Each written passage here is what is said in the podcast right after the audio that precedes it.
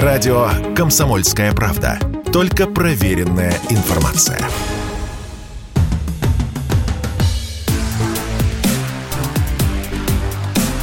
Честное риэлторское. Всем привет!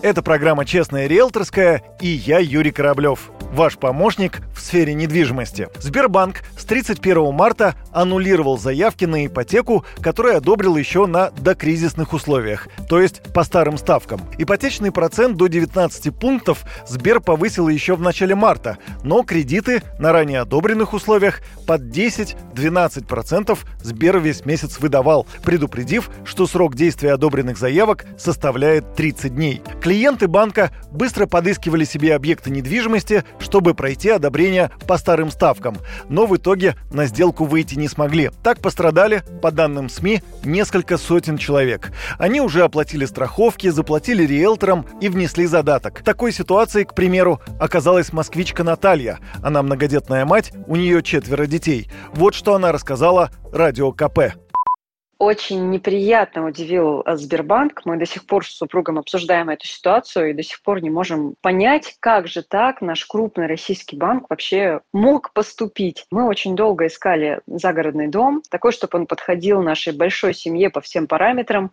Наконец-то его нашли, прошли полностью всю процедуру одобрения, собрали все документы, заплатили за оценку очень дорого. Сказали, что все у нас одобрено, все хорошо. Позвонил оператор, спросил, назначена ли дата сделки.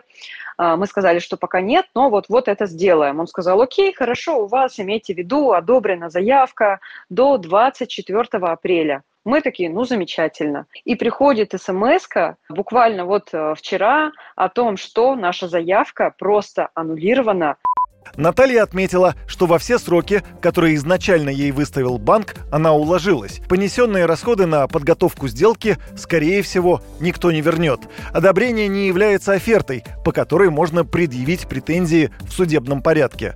Решение банка эксперты объясняют тем, что позволить себе потерю процентного дохода финансовые организации сейчас не могут, даже такие, как Сбербанк. Об этом радио «Комсомольская правда» сказала президент Международной академии ипотеки и недвижимости Ирина Радченко.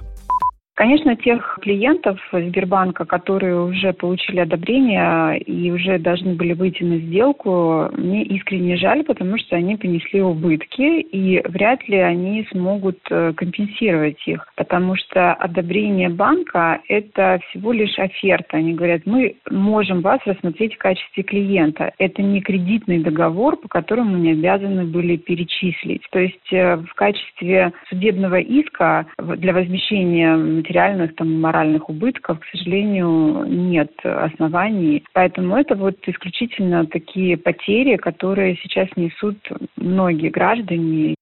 Получается, что банк имел право отказать по уже одобренным заявкам. Другой вопрос – репутационные потери. Финансовая организация пошла, скажем прямо, на непопулярные меры, но, конечно, они экономически обоснованные. Просто ущерб для крупнейшего банка страны от реакции в обществе может превысить ущерб от невыгодных ставок по ипотеке. Потому что в представлении россиян Сбербанк – социально ориентированный банк, но, видимо, не в этот раз. Это была программа «Честная риэлторская» и я, Юрий Кораблев. До встречи в эфире.